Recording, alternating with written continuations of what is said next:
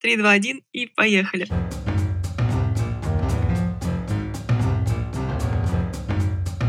Всем привет! Это шестой выпуск подкаста «Выходи кататься», подкаста параллельного спорта о фигурном катании. И меня зовут Ксения Курашкина. Мы продолжаем здесь говорить о фигурке. Много говорим мы в трансляциях про международную серию в группе ВКонтакте и в телеграм-канале «Параллельный спорт». Вы можете найти записи выступлений спортсменов на международных этапах. Мы их освещаем, транслируем, комментируем. Приглашаем всех вас к ним присоединиться и все обновления как раз в группе и в телеграм-канале вы по трансляциям можете найти. Ну, а про российскую серию тоже не хочется забывать, потому что там происходит много интересного. Несмотря на не такой уж высокий уровень конкуренции, там тоже есть интрига, есть много спорных моментов и много свершений от наших спортсменов, потому что они продолжают покорять новые вершины, продолжают выставлять новые сложные элементы. И вот как раз сегодня об этом мы и будем говорить. Получится такой формат обзора, но мы остановимся только на самых важных, самых спорных моментах, потому что с момента выпуска прошлого эпизода прошло аж два этапа российской серии, и, конечно, охватить все, что там происходило, мы не сможем. Слишком много выступлений было. Но самые важные моменты, конечно, сегодня обсудим. Пойдем не по хронологии, немножечко смешаем вот так э, этапы. Начать хочется, наверное, с девочек, потому что там происходит, э, пожалуй, самая жара. Прошедший этап, вот прошедший на этих выходных, казанский этап ИДЛ 2022, выиграла Камила Валиева, и она, конечно, сейчас вне конкуренции. Камила продолжает восстанавливаться от травм, у нее есть проблемы со здоровьем, поэтому она сейчас не делает ультрасложные прыжки. Только в произвольной программе она зашла на четверной тулуп, но неудачно упала с него, и потом после проката дважды пыталась его переделать и дважды упала. Но так со смехом это все восприняла, потом, выйдя в микс-зону, сказала, что, может быть, и на показательных дали, то есть на шоу на всяких попробует. Форсировать-то, конечно, не нужно, потому что никуда сейчас спортсмены не спешат, за путевки на международные турниры не борются. А Камила Валиева даже без ультраси и даже с ошибками все равно обыгрывает всех, да еще и как. Вот на турнире Идели в Казани она превзошла на 31 балл ближайшую преследовательницу. На втором месте оказалась Вероника Еметова из Свердловской области, и разница между ними даже получилась больше, чем 31, там еще с копейками. Это, конечно, впечатляющий отрыв. За счет чего он получился у Камилы? Ну, во-первых, за счет э, чистейшего исполнения всех остальных прыжков, потому что, пожалуй, ну, ни к чему уже не было вопросов, только, наверное, к каскаду в короткой программе. Там была небольшая помарка, и Камила сама это признала. Она после проката сказала, что вытащила так этот каскад.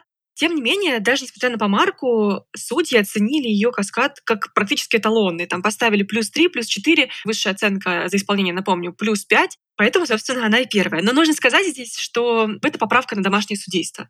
Всех остальных девочек арбитры оценивали мягче, чем раньше. Да, в целом строже, чем на первом и втором этапе. Мы вот увидели судейство. Тем не менее, если мы сравниваем с домашними турнирами прошлого сезона, оценки даже еще чуть-чуть повыше. В целом это, конечно, очень опасно, потому что однажды российские спортсмены все равно выйдут на международную арену, отстранение должно закончиться, не знаю, через сколько лет, через год, два, пять. Сложно пока предположить, но, скорее всего, однажды они туда вернутся. И столкнуться с тем, что арбитры международных э, судейских коллегий оценивают гораздо строже. Вот для сравнения, Луна Хендрикс, которая сейчас выиграла французский этап международной серии, делала в короткой программе практически такой же контент, даже не практически, а такой же контент, как Валиева. У нее была одна помарка на каскаде, ей поставили неясное ребро на луце, это даже не совсем ошибка, это просто претензия судей к тому, что ребро было не слишком выражено наружним. А, но Луна получила за свою короткую программу на 10 баллов меньше, чем Камила за свою в Казани. Эта разница, конечно, очень большая. Здесь э, роль сыграла еще и то, что Валиева получает больше компонента, то есть вторую оценку короткой они у нее от всех судей были не меньше, чем 9,5. Максимальная оценка 10, и у Камилы они в основном 9,5, 9,75, 10. В общем, эталон. Луна тоже получает неплохие компоненты, но тем не менее ниже, чем Валиева. В общем, так было и в прошлом сезоне, когда они вдвоем катались на одном льду. Но сейчас разница стала просто какая-то космическая. При том, что, повторюсь, база одна и та же. Так вот, когда спортсмены выйдут на крупные зарубежные турниры, они столкнутся с тем, что оценки их сильно просядут. И это может быть неожиданностью раз, а еще может их эм, вернуть к тому, что нужно следить за ребрами, нужно следить за докрутами, которые на домашних стартах судьи иногда не замечают. Оно, в общем, было так и раньше, и не только в России. Судьи дома многое прощают спортсменам. Поэтому рекорды и персональные достижения с национальных стартов обычно не учитываются. Но все равно такое мягкое судейство может очень сильно расслабить. Тем не менее, не все лидеры выигрывают безоговорочно. На прошлом этапе в Сочи Александра Трусова, вице-чемпионка Олимпийских игр, стала третьей. Но у Саши есть еще пара важных э, нюансов в подготовке. Помимо травм, как и у Камилы, из которых она не делает ультраси. У Саши еще недавно случился переход к новому тренеру. Она а, покинула группу Тутберидзе и теперь катается в ЦСКА у Светланы Соколовской. Смена тренера — это всегда трудно, потому что нужно перестроиться на новую такую систему тренировок и, в общем, привыкнуть к новому специалисту. К тому же Саша поменяли программы обе, потому что в группе Тутберидзе она уже успела поставить короткую точно по поводу произвольной мы теперь не знаем, потому что на контрольных прокатах Саша ее не показала, как раз из-за тех же самых травм побереглась. Саше поставили две новые программы, и пока что они не накатанные, это очевидно. Даже вот э, в произвольной программе в Сочи она, кажется, немножечко забыла посреди проката, что ей нужно делать. Было ощущение, что она чуть растерялась. Это тоже нормально, потому что за две или, получается, три недели, сколько прошло с момента перехода, сделать идеально накатанные программы невозможно. И отсюда ошибки Трусовой. Она, помимо того, что серьезно снизила трудность программ, еще ошибалась пошла на четверной луц, но упала с него, потом допустила пару помарок на каскаде и в двух местах сдвоила прыжки, которые изначально должны были быть тройными. И вот в, в короткой программе тоже была такая проблема. Вместо каскада тройной лут, тройной тулуп был э, каскад 3-2. Так что она себя и в базовой стоимости немножечко так обокрала, и технически это было исполнено не идеально. Поэтому она проиграла двум девочкам юным, которые забрались чуть повыше, Софье Самоделкиной и Аделии Петросян. И вот э, на них тоже, конечно, хочется заострить внимание, потому что это удивительные девчонки. Они а, они очень разные. Аделия Петросян заявила, пожалуй, сейчас самый сложный для себя контент. Она показала новый четверной тулуп. Раньше она его на соревнованиях не делала. Сейчас она заявила три четверных прыжка, один из которых ее фирменный четверной Ридбергер. И да, у нее не все получилось. Она упала с Ридбергера, ошиблась на стартовом четверном тулупе. Второй сделала чисто в каскаде. Тем не менее, это впечатляет, потому что она такая еще маленькая, такая хрупкая, едва ли выше порта. И, конечно, удивительно наблюдать за тем, как такая хрупкая малышка может сделать э, сложные четверные прыжки. А четверной Ридбергер — это невероятно трудно, потому что это прыжок, который, по сути, делается с места. И для этого нужна немалая физическая сила. А у Адели, кажется, визуально с ее хрупкой фигуркой силы должно быть не так много, как, например, у взрослых парней, которые тоже заходят на Ридбергер и не всегда его чисто делают но тем не менее ей удается. Вот здесь, на сочинском этапе, у нее была ошибка, да, но раньше, в прошлом сезоне, она его делала неплохо. То есть, скорее всего, просто форма в начале сезона еще не совсем э, оптимальная для того, чтобы выполнять такой сложный контент. Но я думаю, дальше она накатает. Ну и, конечно, такая высокая база, а, плюс неплохое исполнение всех остальных элементов, все-таки Петросян достаточно стабильно, в исполнении тройных прыжков особенно, позволила ей подняться на первое место.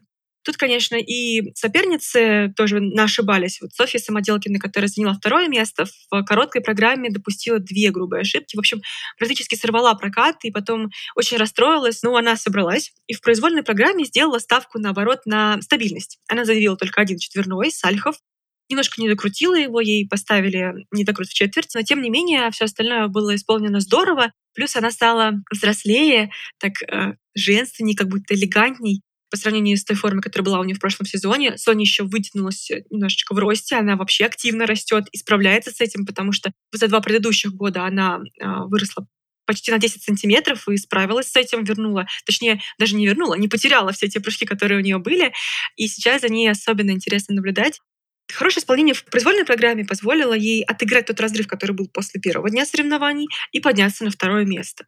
И, конечно, если мы смотрим на тройку лидеров на каждом из этапов, и на первом московском, и на казанском ИДЕЛь 2022, и на сочинском, то здесь борьба ну, очень яркая, очень жаркая. И даже вот и казанский этап, с которого снялись в итоге Софья Муравьева и Дарья Усачева, он все равно получился интересным по накалу страстей, потому что там была и Вероника Еметова, и Ксения Синицына, которая... Синицына была в топ-10 чемпионата России прошлого сезона. Вероника Еметова выстрелила супер ярко на, в прошлом сезоне на юниорских турнирах и в этом на контрольных прокатах. Посмотрите обязательно ее короткую программу, потому что там есть э, классные хореографические фишки, сложные. Например, когда Вероника в шпагате делает э, гидроблейд, такой очень необычный, Если я не ошибаюсь, никто из российских фигуристок ничего подобного раньше в программу не вставлял. И вот если посмотреть на первую тройку, то, конечно, борьба жаркая. Но далее уже разрыв в классе, трудности в частоте исполнения по сравнению там, с остальными девчонками очень серьезный. И здесь проблема, пожалуй, в том, что для российских этапов не хватает людей. Возможно, если бы их было не шесть, а, скажем, три или четыре, и топы собирались бы на этих как раз трех-четырех этапах, там была бы гораздо плотнее конкуренция, и зрительский интерес к ним был бы выше. Сейчас же в Сочи трибуны были полупустые. Мы получаем э, турнир, в котором, например, в разряде спортивных пар катается всего три дуэта. Естественно, все три попадают на пьедестал. И это уже не совсем похоже на турнир. Если у девочек мы говорим просто про не самую высокую конкуренцию с участницами там, с 5 по 10 место, там девочки, которые сильно уступают лидерам, но тем не менее они катаются, тем не менее у нас есть э, практически полный э, состав, 10-12 участников, это все все равно впечатляет, это полноценные соревнования, то вот э, у спортивных пар конкуренция совсем низкая, ее вообще нет. В Казани действительно было только три дуэта. И да, все они прекрасные. По сравнению с теми, кто выступает на международных соревнованиях, у них выше уровень. Программы труднее, ошибок меньше, катание более профессиональное. Это если мы говорим о компонентах, вот об этом самом компоненте мастерство катания и скольжения, то здесь э, оценки выше даже без поправки на домашнее судейство, они действительно лучше. Но на турнир это уже мало похоже. Если в Сочи было семь э, участников, э, и прям четыре из них очень крепкие дуэты, были Александра Байкова, Дмитрий Козловский, потом второе место заняла пара Мухартова-Евгеньев. Э, это одни из лидеров юниорского катания российского прошлого сезона. Были также Екатерина Чекмарева, Матвей Янченков и Карина Акопова, Никита Рахманин, которые сильно отстали от лидеров, но партнерши есть проблемы со здоровьем, и они ошибались, поэтому отстали. Но тем не менее, вот эти все четыре дуэта очень серьезно друг с другом конкурировали. А в Казани было всего лишь э, три участника. Ну, кто же эти три? Это вице-чемпионы Олимпийских игр Евгения Тарасова и Владимир Морозов, которые полностью реабилитировались за срыв на московском этапе, самым первым, потому что они практически безошибочно исполнили обе программы. Там были, конечно, по марке и на выбросе, и на каскаде из прыжков, если я не ошибаюсь, у них в произвольной. Тем не менее, они, кажется, вошли в оптимальную уже форму. Наблюдать за этим, конечно, очень приятно, потому что программа у них произвольная олимпийская, и это всегда такие эмоции вызывает э, ну, сильные, потому что с этой же программы они побеждали тогда, почти, почти победили уже, отстали всего на несколько э, десятых от э, китайцев Вэн Цзиньсу и Цунханя, и такие прям олимпийские воспоминания. В Казани второе место заняли Ясмина Кадырова и Валерий Колесов, и третьими стали Юлия Артемьева, Алексей Брюханов. И между ними тоже борьба была достаточно плотная, хотя разрывы в протоколах в итоге получились больше, но тем не менее, повторюсь, это пары, которые делают программы сложнее и чище, чем те, которые побеждают сейчас на международных этапах. Поэтому посмотреть за нашими дуэтами интересно. Другой вопрос, что их маловато. Но, опять же, такой формат э, проведения турнира выбрала Федерация в этом сезоне. Возможно, в следующем они что-нибудь изменят и уже по-другому распределят участников. Но сейчас же мы смотрим за теми, кто смог все-таки доехать до этих этапов, до Казанского и Сочинского. На следующем, кстати, в Москве ожидается побольше, так что понаблюдайте обязательно. И такая же проблема сейчас у танцевальных пар, потому что их тоже невероятно мало. Но вот на казанском этапе еще было неплохо, было даже семь. И э, у них немножко ситуация другая. Если все-таки мы проводим параллель с международными этапами, то сейчас в сборной в отсутствии топов прошлого сезона остались в основном молодые ребята, и они уступают лидерам международного катания, но тем не менее они поставили, во-первых, креативные программы практически все. Я уже в прошлом эпизоде, когда мы анализировали московский этап, называла тоже и Анны Бальморозов, Дэвида Нарижного, и другие дуэты, которые с ними там встали на пьедестал, это и Василиса Кагановская, Валерий Ангелопол. Сейчас же, например, в Сочи еще здорово выступили Ирина Хавронина и Дарья Черезана, которые были лидерами юниорского российского катания в прошлом сезоне. У них сейчас э, стильный такой ритм-танец под латиноамериканские мотивы, под э, тему этого сезона и более классический такой под Вивальди произвольный танец. Они, конечно, ну, совсем не скажешь, что вчерашние юниоры, они очень близки по уровню к тем ребятам, которые выигрывают. Вот э, они в Сочи остановились на втором месте вслед за Елизаветой Худайбердиевой и Егором Базиным. Проиграли во многом потому, что им обнулили один из элементов в произвольном танце, плюс была пара помарок э, в ритм-танце. И вот во второй день соревнований они катались не так чисто, как Худайбердиева Базин, поэтому и уступили. Но Лиза с Егором, конечно, в этом сезоне удивительно хороши, они уверены в себе, у них э, креативные программы, особенно произвольная, под современную музыку. У них там ВОК поставила, кстати, э, подруга Камилы Валиевой, и их тоже подруга Лиза Егора, 18-летний хореограф Ева Уварова. Она помогала, точнее, ставить, она не занимается вообще ледовыми программами, она танцевальный хореограф. И вот э, для них она как раз поставила эту классную ВОК-дорожку в этой программе. За ней тоже обязательно посмотрите. Мы говорили про нее, когда делали обзор контрольных прокатов. И вот э, со временем программа Лизы и Егора, она еще как-то более яркой становится, они ее накатывают, естественно, и со временем, конечно, видно, что уже более расслабленно себя в ней чувствуют. Сейчас Худайбердиева и Базин выходят, пожалуй, на лидирующие позиции в сборной, потому что в прошлом сезоне они были очень близки к тройке лидеров. Вот на национальном чемпионате стали третьими, но с поправкой на то, что не участвовали еще Синицын и Коцелапов. То есть они были вслед за э, Степановой Букиным, Синицын и Коцелаповым и Дэвис Смолкиным. Но Худайбердиева и Базин явно сейчас э, и федерацией, и судьями рассматриваются как одна из ведущих пар сборной в этом сезоне. И вполне заслуженно. Они действительно невероятно хороши. Они сейчас, возможно, выходят на пик своей формы. Плюс появилась одна такая новая старая пара. Это Аннабель Морозов и Дэвид Нарижный. Вот я сегодня уже про них говорила. В прошлом сезоне они выступали с другими партнерами, сейчас же вместе выходят на лидирующие позиции, выиграли оба этапа и в Москве, и в Казани, и, получается, стали первыми участниками среди танцевальных дуэтов, которые отобрались в финал. Большего количества очков уже набрать нельзя, поэтому они точно там э, будут кататься в Сочи в марте. Финал пройдет с 3 по 5 число. Аннабель Морозов и Дэвида Нарижного мы там тоже обязательно увидим. Ну и кто точно уже отобрался в финал, так это Дмитрий Алиев, э, потому что он первым среди одиночников выиграл оба этапа, тоже и московский, и казанский. Причем в Казани он катался даже еще лучше, чем в Москве. Была практически безошибочная произвольная программа. Там единственное, что в одном месте он сдвоил Ридбергер, который должен был быть тройным, ну еще пара помарок было, но без срывов. В короткой, конечно, все было не так здорово. Там э, была ошибка грубая и на акселе, и на каскаде. Но тем не менее Дима действительно возвращается к той форме, в которой он выигрывал чемпионат Европы, в которой он был лидером российской сборной какое-то время. И это всегда круто, потому что помимо новых имен и молодых парней, которые появляются каждый сезон, есть еще вот такие уже почти ветераны, хорошо известные публике, которые, несмотря на все затяжные неудачные периоды, все-таки выходят на лидирующие позиции. Таким образом, получается, по итогам трех этапов мы уже можем сказать, что в финал отобралась Камила Валиева с двумя победами, Аннабель Морозов, Дэвид Нарижный и Дмитрий Алиев. В топе сейчас Хавронина Черезана, которые э, заняли второе место на своем первом этапе и, в общем, с учетом уровня конкуренции, будут близки к этому дальше в Москве. И Кагановская Ангелопол. У них тоже почти максимальное количество очков. Э, они были вторыми в Москве. Так что тоже они вполне возможно прорвутся в финал.